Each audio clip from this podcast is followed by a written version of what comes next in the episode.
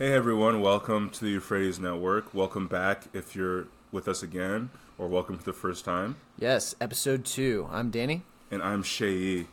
And just to give you a little overview of what this podcast is, you know, we just really want to create, you know, uh, an outlet where you can see yourself as part of God's global story, you know, because we know intellectually a lot of times that the Church of Christ it stretches beyond borders, it stretches beyond cultural differences, and we want to create content that really affirms that conviction. And so, if you're a young person, you're searching for your calling and how your calling fits in with the greater story of what God's doing around the earth, and specifically, even if you're interested in missions, you know, this is a place for you, and we hope to provide helpful content. You know, in each episode, we're going to be sharing either sharing our thoughts on all things that are theological, cultural, and missional around the world, or a lot of episodes, you're going to be hearing stories and testimonies from people from different backgrounds and cultural experiences. We're going to interview, you know, a number of believers to hear their testimonies and stories, but we'll even engage with people, hopefully, you know, of different faiths, just to kind of hear what makes them tick, hear what they think about, and you know, hopefully talk talk about God with them, talk about Jesus with them on the podcast. And so this episode specifically, we're going to be talking about the Great Commission. You know, at the end of the intro episode, if you didn't listen to that, I encourage you to, to go through it. It's only yeah, 20 go back minutes. and check that out. Yeah, one of the things Danny talked about was just the idea of unreached people groups. And one of the things that's kind of built into the idea of unreached people groups and even thinking about it is, you know, this idea that there's some kind of injustice when someone isn't really exposed to the gospel message. And one of the things I want to talk about this episode is why do we care? What is it that makes us care that there's places of the world where the gospel, where Christianity isn't an influence? And that's something we want, that's something we want to talk about on this episode, you know, because you know for a lot of people there's this sense that you know people can believe what they want and there's something inherently immoral about trying to expose someone to, to an idea that can get them to change their mind you know why not just let them be? And so we just want to explore that um, in this episode. And so and one of the things that danny is going to talk about is just some of the biblical foundation behind the great commission and the command to share the gospel around the world. Yeah, that's really good, Seyi. I think that a lot of people, while maybe you've heard that, yeah, there's so many people that never have heard about Jesus, or they've maybe heard about, you know, the Islamic prophet version of Jesus. Uh, maybe not every day, you know, Christians are thinking about, oh, wow, there's 3 billion people in the world, 3.2 billion people out of about 8 billion that have never heard a clear presentation of the gospel. And at the same time, they don't have an active Christian witness. And so, yeah, Seyi you teed it up for me. Why do we care about this? Right? I think a lot of times it's good to just revisit the biblical foundations for caring about reaching all the nations uh, in the Bible. And right off the bat, I'll hit you with some scripture. In Matthew, Mark, and Luke, and the book of Acts, we have a similar charge from Jesus to his 12 disciples or 11 disciples to go and reach uh, the world with the gospel. In Matthew 28, he says, uh, All authority, Jesus is speaking, all authority in heaven and on earth has been given to me. Go therefore and make disciples of all nations, of all, that word nations there is ethnic groups, ethnos, of all ethnic groups, baptizing them in the name of the Father and the Son and the Holy Spirit, teaching them to observe all that I have commanded you. And behold, I am with you always to the end of the age. So, the first thing we see here is that Jesus, our Lord, the one who died for us, rose again on the third day, ascended to heaven, and who's coming back to judge the living and the dead. Je- this Jesus commands us to go and make disciples of all nations, teaching them that all the things that Jesus taught us uh, teaches us in the Bible and the things that Jesus taught the apostles. So that's reason one. We want to obey our Lord and Savior, Jesus Christ. And if you don't believe that He's Lord and Savior, we can talk about that on a different podcast. But if you maybe you, you don't hold to those beliefs, uh, you can understand why somebody who would hold to those beliefs would want to spread this message because they love Jesus. We love Jesus. We have relationship with him. We can feel him. We can see how he's changed our lives for the greater through the Holy Spirit.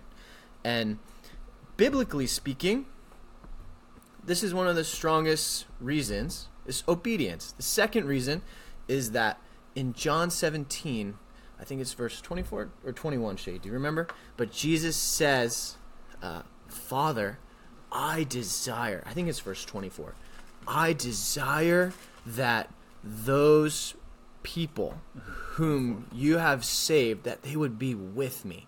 Yeah, that's John 17, 24. And the second reason we preach the gospel is because Jesus desires people's hearts.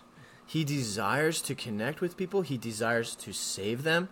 In Christianity, we believe that everyone has a need for God, everyone has a need for redemption and a savior that they cannot do it themselves. Right? That's a basic Christian thing. We have to humble ourselves, realizing we can't save ourselves.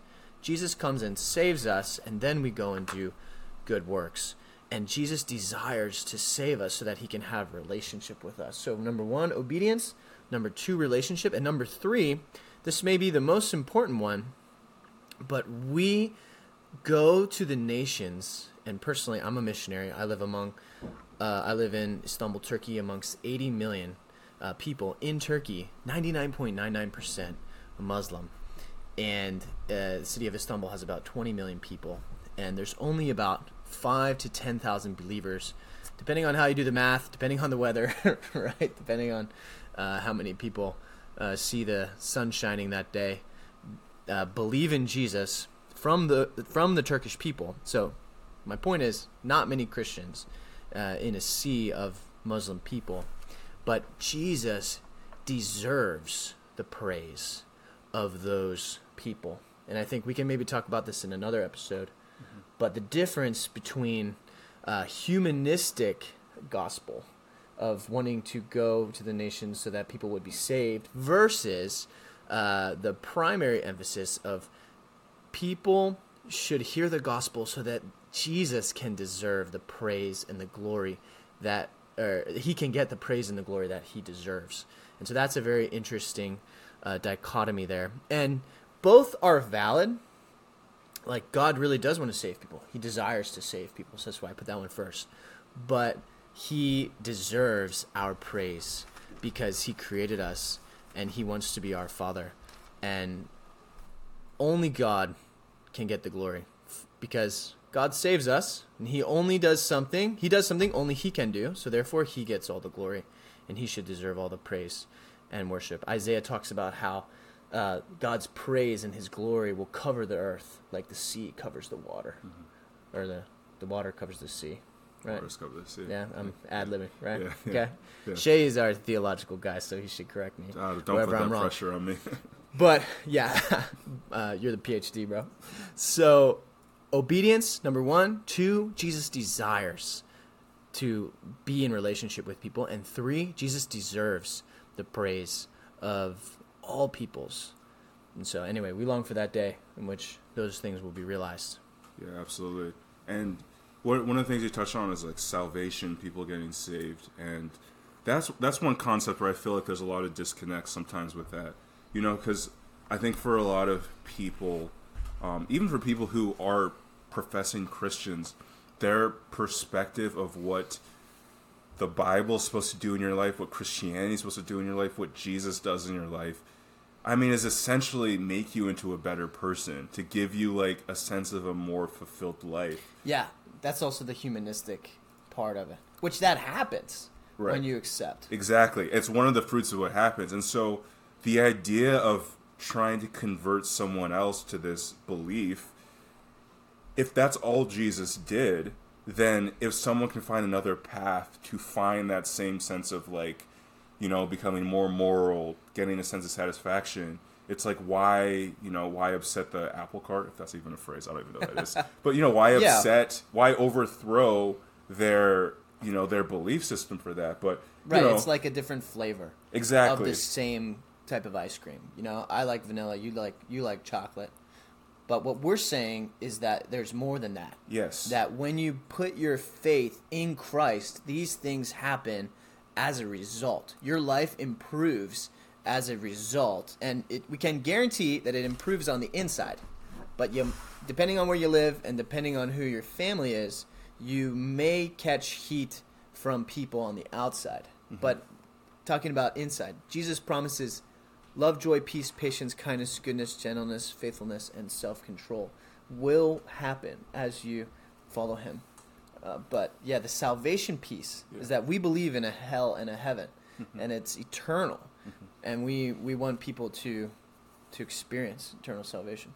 Exactly, and it's and it's very important when we talk about like what is really the purpose is that we're we're taking Jesus on his own terms. Like we're not kind of extracting the parts of like the Bible that we that kind of like gels with us. We're actually taking what it says, and so you know even in the book of Matthew, you know where um, Mary's promise that she'd bear a son, he said, "You shall call his name Jesus, for he will save his people from their sins." Yeah. And so, you know, in so many names in the Bible, people are named, their names oftentimes has a meaning that corresponds to their purpose. And so Jesus means the Lord saves, I believe. Uh huh. Yeah. Yeshua in Hebrew, uh, it means uh, savior, and Messiah or Christ. Christ is Greek uh, for Messiah. Do you know what Messiah means? Um, the anointed one. Yeah, the anointed. So anointed one basically means chosen. So Jesus is God's chosen savior and king. Messiah also meant king. So it's God's chosen savior king, which is profound. Exactly. And, and it, it so it gives the definition as to when when Jesus came to the earth and what it was he was trying to do. He's trying to save people from their sins. And so one of the things that's you know, baked into Jesus saving people from their sins is that people are sinners and need to be saved. And, you know, the idea that by human nature, because of the sin of Adam, we're born into a state in which we're lost and we're out of fellowship, out of communion with God. And because of Jesus' sacrifice on the cross, he restores us to perfect fellowship with God because our sins are washed away and we're forgiven and freed from our sins. And that's has eternal consequences, as Danny mentioned, over, you know, if you choose to be in communion with God, you get to spend eternity with Him. And if you choose to reject God through rejecting His Son, you'll, st- you'll spend eternity separated from Him. Yeah, and this is one thing a lot of people, uh, you know, maybe don't get at the first glimpse of when they read the Bible, but God is all about covenantal relationship. And so, one way that he makes his covenants, which is basically just like a fancy word for a very important agreement, uh, you know, such as like a marriage covenant, uh, but it's basically a, a holy contract, we can say. And God makes different covenants with people throughout history Adam, Noah, uh, uh, Abraham, uh, Moses, David, and then the final covenant is uh, the new covenant where Jesus pours out his blood. And everybody who is a partaker in the covenant is uh, under God's protection and his salvation. And uh, this is one reason why um, you can only be saved through Jesus, is because he is the final uh, perfecter of our faith, and he is the one who has um, sealed the covenant with his blood. And so we need to uh, basically contract, if you want to put it in a crude way, but it's sometimes helpful to think about it from a different angle. But we'll, we have to contract with God, and that contract is uh, we basically join his family, you know, legally, and we get adopted. Yes. Yeah. So adoption is a legal thing. Mm-hmm. Mm-hmm. Yeah. And so I don't know. We're getting off topic. No, no, no. It's it's it's good. But so that kind of sets a little bit about the biblical foundation of why it is that we feel like it's vital to share this message with others. And you know, some of you are listening to the podcast, you might not be convinced, you know, that the Bible's authoritative or totally true. Yeah, we hope people who uh, have differing views are listening. Actually, Yeah, yeah. And we want to engage with. Yeah, we want to engage with the conversation, and we hope that you hear through our communication, even if you don't necessarily agree with like what we're saying, you understand why it is that we feel like it's important to do this. Is that if you believe this, this is the logical outflow of that belief. Is that you would desire to share, and, and you know one of the things that we didn't even talk about too is just the personal transformation that we've experienced in our own life that's come out of a relationship with Jesus that we want everyone else to have. Yeah. And that's you know that's just a big burden you know for um you know for us. But I want to go into a little bit about just even like so you're you're like stripping it away from the the specific claims about Christianity, the idea of the the necessity to communicate truth to others. And and and so when we think about something that's that's true, you know, for like almost every other type of truth, most people understand that if you're making a truth claim, anything that contradicts that truth can also be true. It's like you almost have to pick. You know, you're like you're teaching mathematics and you know you're teaching arithmetic and your teacher tells you 1 plus 1 equals 2 and someone just says, "Hey, I find that offensive. 1 plus 1 equals 3." And maybe for you 1 plus 1 equals 2, but for me 1 plus 1 equals 3. And I just think it's wrong that you're trying to tell me to like change my mind. Know, that'd be a ludicrous conversation. There's like an absolute truth of mathematics that is just true. And if you want to create like an educated society, you have to be uncompromising on communicating that thing that is truth. But for some reason, when it comes specifically to, to religion, we're more uncomfortable with the idea of there being absolute truth claims. Like we want to kind of create this umbrella belief in, in which like every religion is essentially true in some sense. Yeah, why do you think that is?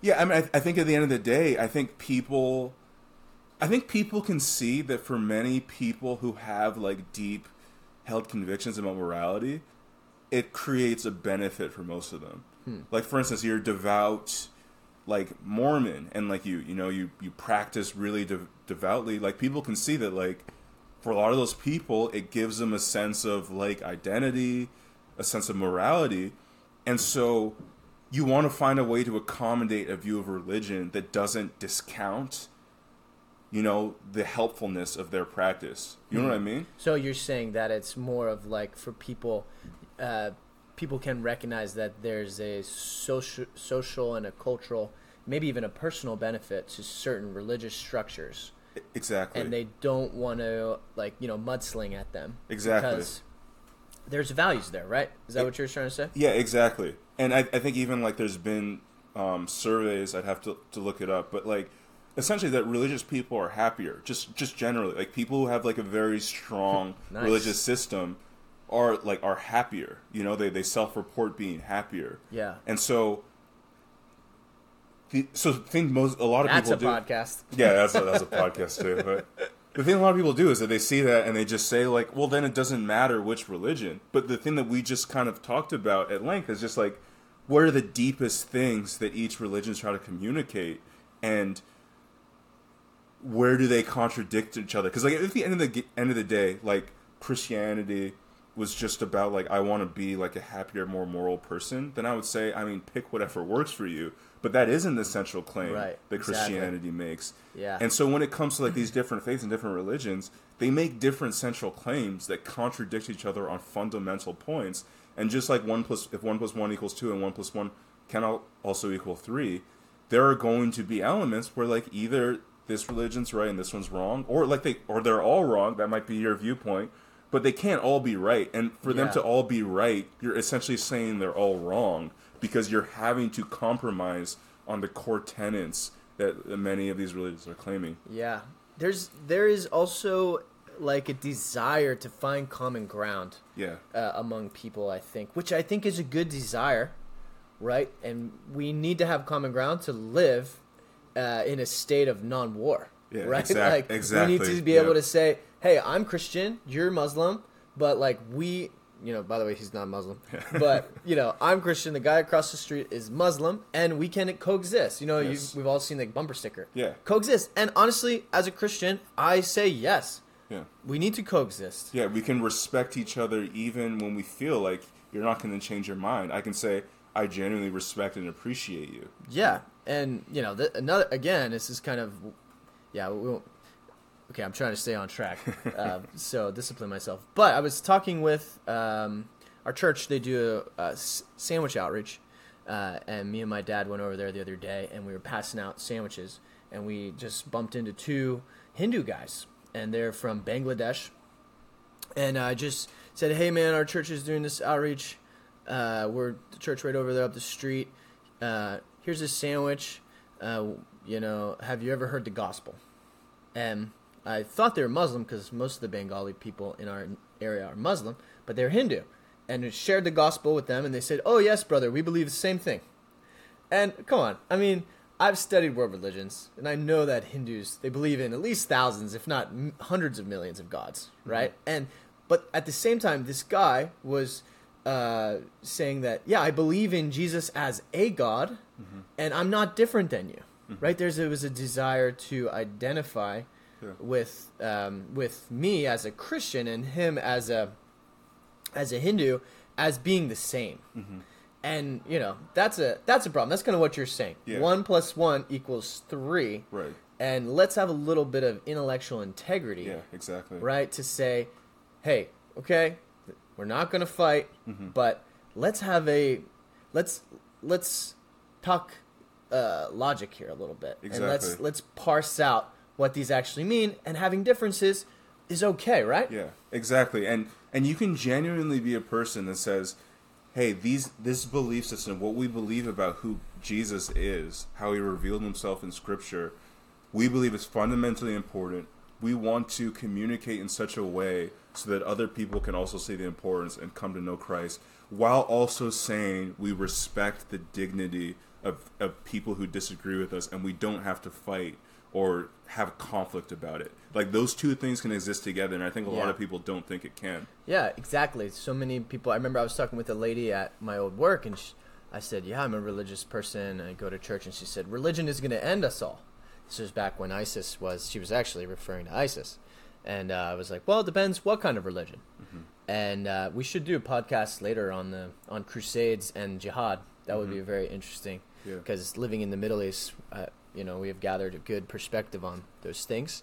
Uh, but yeah, uh, that's the extreme example. The Crusades is saying, if you don't agree, you're gonna die. Mhm. You know, if you don't agree, you're gonna be oppressed. Yeah, Spanish Inquisition And- as well. Yeah, and I, I think you know what what we say when we share the gospel. At least I can speak personally. Is look, if you believe this gospel for any external reason, social pressure, family pressure, you know, you name it, governmental pressure, if you believe it because of those things, uh, then your faith isn't actually real.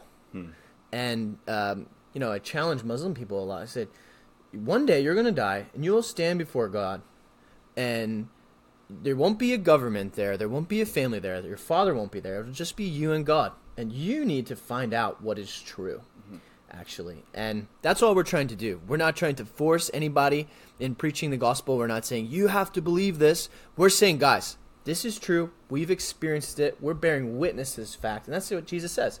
Just go be a witness. Mm-hmm. Just tell what God has done in mm-hmm. your life. Mm-hmm. Right? And I think sometimes it can be overly complicated and uh, we try to we try to have all the right arguments there, but really we're not trying to force anybody to believe anything.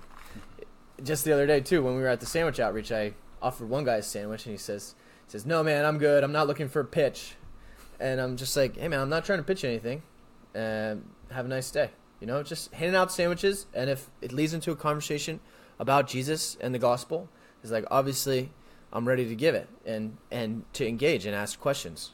Uh, but I think that you know so much of our fear as Christians uh, comes into that. Oh, we don't want to have conflict. We don't want to do these things. Whereas it just takes a little bit of practice to learn how to navigate these conversations with love. It's like what the Bible says. It says, uh, "Speak the truth in love." Yeah. Right? We got to find the truth. Yeah, yeah, absolutely, and that that's a good transition into talking about. We already kind of started to talk about it, but how do we go about communicating the gospel?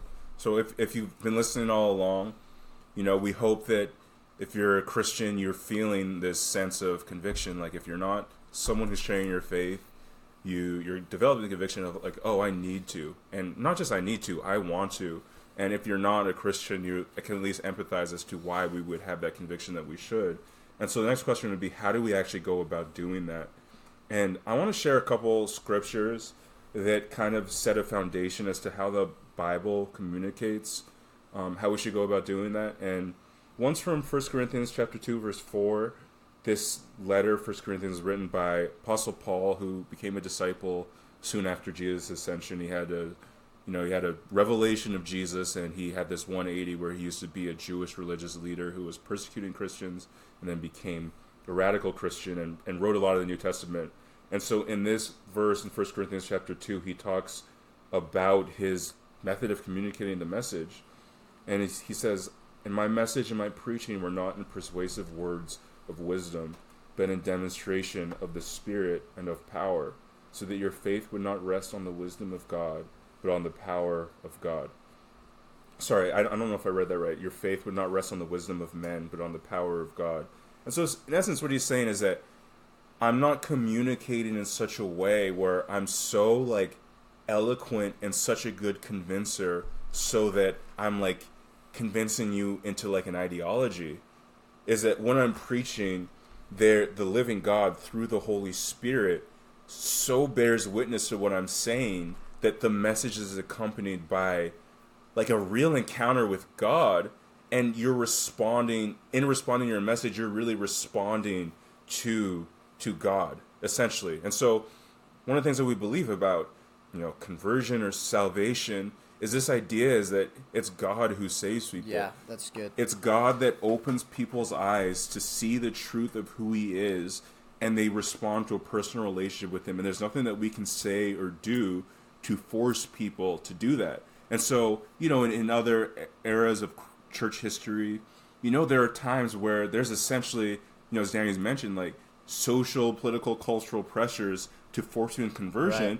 And like you said, I don't believe that faith is real. Exactly. Like if you don't have this personal revelation of Jesus where you believe it for yourself, it's meaningless. And so when we try to communicate the message, we're trusting that if this person's really going to believe, it's going to be God who helps them. So we're not, we don't feel a sense that we need to put pressure on people to, to be convinced by what we're saying. Yeah, one phrase that comes to mind is positioning people for encounter with Jesus. Mm. And that's what we talk a lot about in our ministry in Istanbul is that people, if they're going to choose a God on default in Istanbul, they're going to choose Allah, they're going to choose Islam. Mm-hmm for them to choose Jesus, they actually need to encounter Jesus yeah. as God, as as Savior. And so we talk a lot about how do we position people to encounter this real person. Yeah. And I think that's what you're you're yeah. trying to hit on. Yeah, absolutely. Yeah. And that's why, you know, for for us too, we, we try to pray for people, you know, and yeah, for me personally, like I've really tried and still like having this deep desire, like I want everyone to know Jesus I, I've, I've seen a lot of like the pressure, like just letting some of the pressure go off of myself. Yeah. Um, There's a lot of pressure that can come when you're in ministry to yeah. try to make it happen. Yeah, exactly. And that's I think that's the thing. Like when you first come to the place where you realize, like, oh, I need to, where I get to share this message.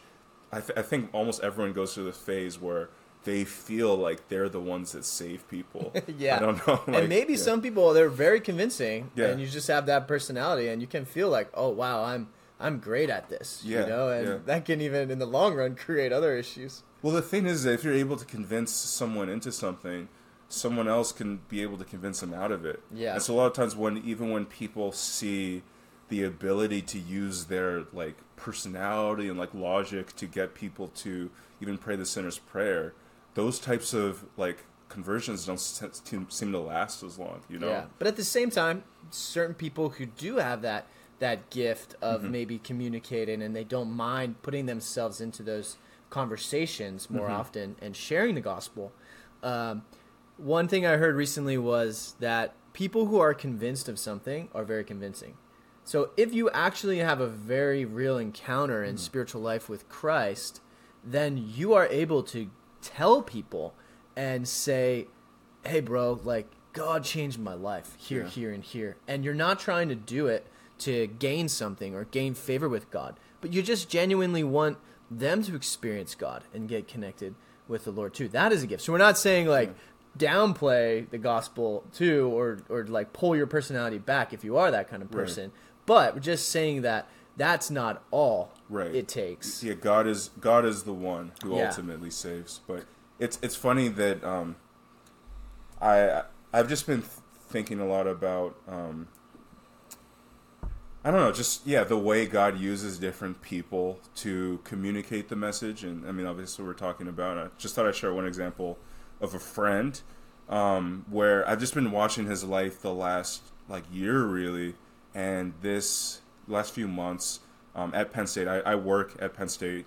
Um, I'm a researcher there, and we've seen a number of people like you know accepting Jesus. And there's one particular guy. His name's Ian. I guess I didn't ask for permission if I could share about yeah, him. Yeah, we'll edit it out. Yeah, or I'll, I'll ask him later, but I'm sure he'll yeah, be okay. we'll get it. permission. Yeah, maybe even have him on an episode he's a really interesting guy. Yeah. But he, there's just been so many people this semester where he will communicate. He'll just meet them randomly, and you know, with no previous relationship, and sh- talk to them about Jesus, and they'll become Christian.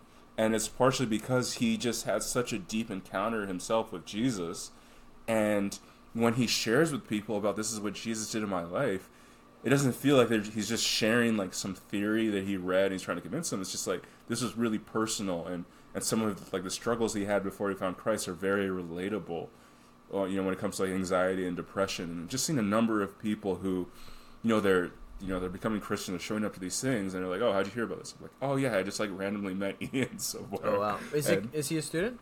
yeah, he's a student. He's a senior, Okay. unfortunately, so he's graduating. But Ah, that's the problem with college ministry. yeah, you just always have to replenish. But he just the other week, last last Saturday, actually, he, you know, we had this these meetings downtown, and he all of a sudden had like tears in his eyes, and you know, he just I just asked him what's going on, and he said like, I just realized two years ago on this day, I was about to kill myself Oh my gosh. and it's just unreal. You know, two years. Yeah. The amount of because he wasn't a believer at all, and it was it was that that period of his life that set off like the events that had like led him to to Christ, and um, yeah, it's just amazing um, the the amount that God does in those couple years, and so so it's another thing that talks about like the benefits of you know following Jesus is that you know you're you're going to be exposed. If it hasn't happened in your own life you're going to be exposed to lots of stories of people who were in really dark places that when they decided to give their lives to Jesus their lives radically changed for the better. Yeah, and there's a real tangible spiritual change that happens in Christianity. Yes. Now, we have to be fair. We can say that people's lives can change if they align their lives with certain principles and put themselves like I know people that have gotten deeper into Islam that have experienced some form of uh, like personal um, development, personal betterment. You know, like people people say and testify that getting into Buddhism or Hinduism has helped them cope with anxiety and and different things as well. And so maybe that would also be a cool podcast to look at just sociologically certain things. But what we're saying is that uh, there is an ultimate truth that says the person and spirit of Jesus Christ actually arrests a person Yeah. and changes them and leads them into uh, their true identity as a son or a daughter in the Lord and saves them from their sin at the same time and cleans them of their uh, guilt, shame, and fear. It's the complete package, really. Yes. Yeah, other religions might hit on different categories, and depending culturally, certain things they may even be better than Christianity in certain cultural contexts. You know, we can look at s- certain things and we can critique that. Uh, we're we're down to do that. Uh, but you of mean like self-critique areas well, for instance, I'll give an example. Like uh, in the Middle East, uh, well, let's just say this: hospitality is a biblical virtue, right? yeah in the Middle East, Muslims do hospitality way better than American Christians. We can critique, we can critique that. Now, do we do we say that Islam is true because of that? I don't say Islam is true because of that, but I can critique, recognize that biblically, that's a value that they walk out better than what we're doing Yeah. here in America. So that's what I mean by Yeah, by gotcha. critiquing and certain and at certain times given the cultural context. Now, Middle Eastern Christians, they do hospitality really well too. They do it great like, you know, because it's partly cultural. So anyway, um does that make sense? yeah that, that absolutely makes sense yeah for sure But I'm just saying, just you know, at the same time, we want to be fair that uh, different things, like even going through AA, hmm you know. Anyway, that's can lead to really good transformation. But what we're saying is um, that there is something just extra rather than discipline Yeah. rather Yeah. than these things and it's uh, what is it it's metaphysical right it's Mhm. like this is actually true even Mm-hmm. though we can't see uh, the world after the, it is there and jesus he testified this to us he told us of it and he proved it through his death and resurrection and that we're all going to get a resurrected physical body in the future and everyone who has covenanted with jesus will receive that Mm-hmm. and um, yeah, so that is the good news. And this is good news at the end of the day. It's good news. You know, it's like saying, hey, I got a million dollars for you. You'll get it in a few years. And people saying, like, no, I'm good. You know? Yeah, yeah. One of the things with like spiritual transformation, so we, we, we concede that there are principles that are true, that there's elements that are, that are contained in other ideologies that if you like follow it, you can improve. You can see Yeah, things get exactly. better.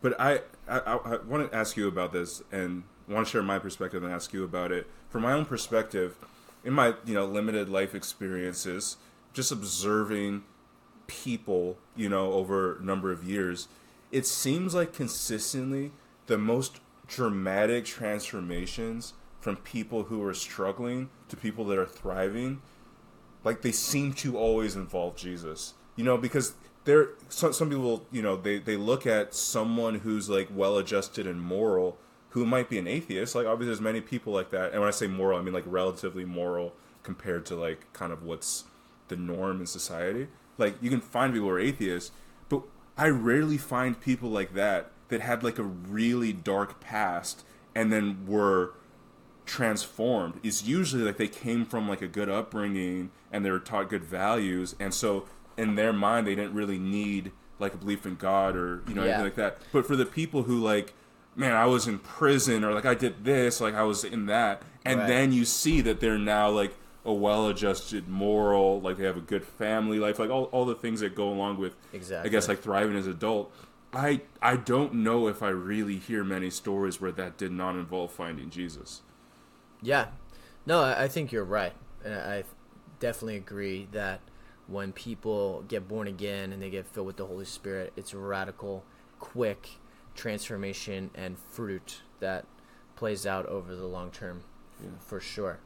Um, I was just kind of giving a, a caveat for Yeah, yeah. you know listeners who maybe they would say like, well, you don't have to be um, you don't have to be a Christian to be a good person, which Mhm. is a little bit outside the scope of the podcast. yeah Uh, but I'm I'm a classic uh, classic rambler. So, yeah yeah but I- yeah, I thought ahead. maybe to close this episode, you know, I thought maybe we talk a little bit about things that we've seen, maybe things we've experienced in our own life that have shown the power of the transformation of the gospel. Like we already kind of touched on that, and I shared about my friend Ian, but you know, Yeah. maybe for you, and maybe I have a couple other stories of like, where have you seen people's lives change, um, you know, through encountering Jesus? Yeah, for sure. I mean, I just remember, uh, you know, one guy that we were ministering to in in Istanbul, uh, and he ended up accepting the Lord, and um, he just was in depression and struggling. And as he began to read the scriptures every day, and uh, you know, we just encouraged him. It's like, hey, bro, uh, you're not sure if this is actually for you, right? Like, we're not. You're not sure if this is true yet, but just read the Bible every day and pray for 21 days. And just pray to Jesus and read the Bible and see what happens. And over time, about after the first week of doing that, uh, he was just, man, I feel so amazing. I feel so alive on the inside. I feel so much love. And he said, I want to give everything over to Jesus and I, I want to follow him. I want to become a Christian. And uh, since then, he has improved just from a you know, from a personal development standpoint, has improved so much in terms of depression, in terms of productivity, in terms of just keeping his uh, keeping his life in order. And so that's that's one case.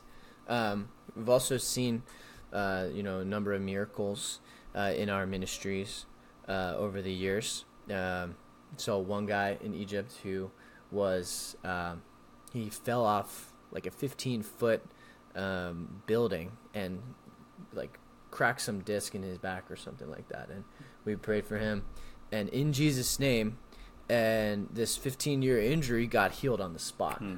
and unfortunately, he was in a Bedouin tribe in the Sinai, and uh, he explained to us through our translator that he preferred to stay Muslim because that's what his family was. But we see that the power of God, boom, immediately uh, healing somebody and transforming them. Uh, and yeah, you know, depression is a big one. Uh, deliverance from sexual sin and pornography. So we've seen that as well. Uh, and we've seen people just improving, honestly, grow up, you know, just by taking uh, the time every day to commune with the Lord through prayer and scripture reading and then walking that out in their daily life. Yeah. What about you? You have some testimonies? Yeah, I mean, I think the the stories that have impacted me the most were ones like I wasn't really like involved with, but I heard about, and so maybe I'll share like one of those that, that I heard recently. Um, it was a couple weeks ago. There was a, a pastor that came in and spoke at these uh, gatherings that um, students had put on, and he was probably in his fifties, I think, and he just for the message he shared his story, and it was, one of the more impactful stories I've heard. So thought I'd recount it and then again ask for permission later to, to share his story. He's public. I mean, he shared it publicly, so I'm assuming it's okay. But he talked about how he um, he grew up in D.C. in kind of like a rough neighborhood. He was like the only like white kid in his like area. It's like Asian on one side and black on one side. Um, and I only I only say that because it it created for him a sense of like disconnection from his community and made him feel like alienated because he's like the only one and he ended up um, getting involved with selling guns. And it started with just kind of stealing guns from people to the point where he realized that he can get the most guns from stealing from the homes of police officers. And so he essentially, and at this point, I think he was, I mean, he was still a teenager, and he would essentially scope out the houses of police officers, go in and steal their guns, and then sell it to like gang members, and made a lot of money that way. And um, at one point he was living with his father and his parents were divorced. And at one point i guess he went to live with his mother and father-in-law for a little bit. And they had recently become christians and they took him along to church.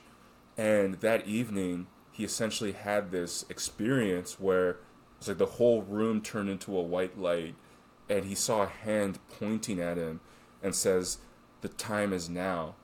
And Wow. then everything just disappeared and went black. And he didn't understand what it meant but he knew it was god because he'd just gone to church and he believed that like it was something to do with god but he didn't know didn't know how to like understand it. And so later maybe it was like a week later he um, was at a party with his friends and he talked about how he would get into like just a ton of fights all the time and in this particular instance he got in this altercation with with this with this girl actually who like like i guess hit him and then he like grabbed her and like pushed her to the ground. With ground a girl or his girl? with a girl. Okay. Yeah, and so he like grabbed her and like they ended up on the ground and she like smacked her head. Oh my gosh. And then people, his friends, who were just like you know crossed the line Yeah. and they started beating him up.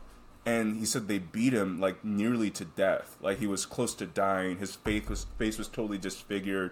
Like he was close to dying, and um, I think they ended up leaving because I think maybe the cops came and he went home and he just got this like sh- like this big dose of adrenaline and says I'm gonna go and kill them, and so he decided he was going to go back to the house where this happened because he figured that they were all back there, and he called this like Asian gang he knew that he had sold guns to and says like Hey, meet me at this gas station. We're gonna go and we're gonna shoot everyone in this house. And as he's on the phone, his mom and stepfather are in the house and they're like crying and like praying, please don't do this. And then he was walking out the door and then he like had this sense that he like forgot something in his room. So he went back to his room and he sees his stepfather standing there and his stepfather points at him and points at him with his finger and says, "The time is now." The same thing he saw in the vision like a week before and just after that he just broke down, gave his life to Jesus and just saw his life radically transformed. Wow. And so it's just an instance again where this guy, you know, he's seems to be well. I mean, I don't know him well, but Yeah. just this was a pastor. yeah, this is a pastor, so he has a church, like he has a family. So this was years ago then. Yeah, this was like you know like thirty years ago, maybe Wow. thirty something years ago. And so he's like, it seems to be a very well adjusted adult. If you met him, you you know, he clearly loves Jesus, but you see like he has life together. But like, if it wasn't for encountering Jesus, there's a 99.9% chance he'd be dead or in jail by now. Yeah, With the seriously. with life he was living. Like, it's it's not that common to get that deep into what he was doing. Right, and And, see that out. dramatic of a change. But it's what Jesus does when when people genuinely encounter him. Yeah, amen. Yeah, that's awesome. So that's that's what we really want. You know, mm-hmm. you see sometimes on the billboards or in a tract that Jesus is the answer, and that can become cliche. Yeah. But it really is true. Like God is real, and his he has a name, and his name is Jesus, and he wants to save us from our sin and from our lives of filth, and save us eternally too. Eternal life, I believe, starts now. Absolutely. Yeah. So. Yeah. So that's I mean that's it for for this podcast. We just hope that you took away why we believe that we want to share the gospel. We want people to know Jesus. We want to play a role in communicating it to people and trust that God is going to reveal himself to people and you know if you're a Christian, we hope that you're you're thinking about praying, about doing that Yeah. often. If you're already doing that a lot, we hope maybe we gave you some insights into how to, you know, even be, you know, more effective at it. And if you're not a Christian, we hope that you're at least able to empathize with our hearts as to why it is that we believe and many other Christians believe that it's imperative that we share this message. Yeah, and we're not trying to bring anybody into some kind of institution the and get them to you know do certain certain things that benefit an institution or a greater body. The Christianity is a movement, Right. and it's it's an a, organism. It's a it's been a movement for two thousand years. Yeah. And uh, so we want to just you know if you're not a believer, if you're not a Christian, we just ask you to consider the claims that we're making and that are found in the scriptures and we want to just challenge you to go and search it out. So many people haven't even read the Bible, Mm-hmm. honestly, in Western society. And this is another podcast. I think I probably said that like five times. We're at the beginning of this, so I'm writing down all these ideas that we're having. It's kind of how my brain works. So if you don't like it, I'm sorry. But um, you know, the Bible it really is the foundation for so many of the things that we take for granted in our societies. So anyway, guys, we thank you for listening, and uh, I think that's it, right? Yep. We'll see right. you guys next time. Yeah, take care.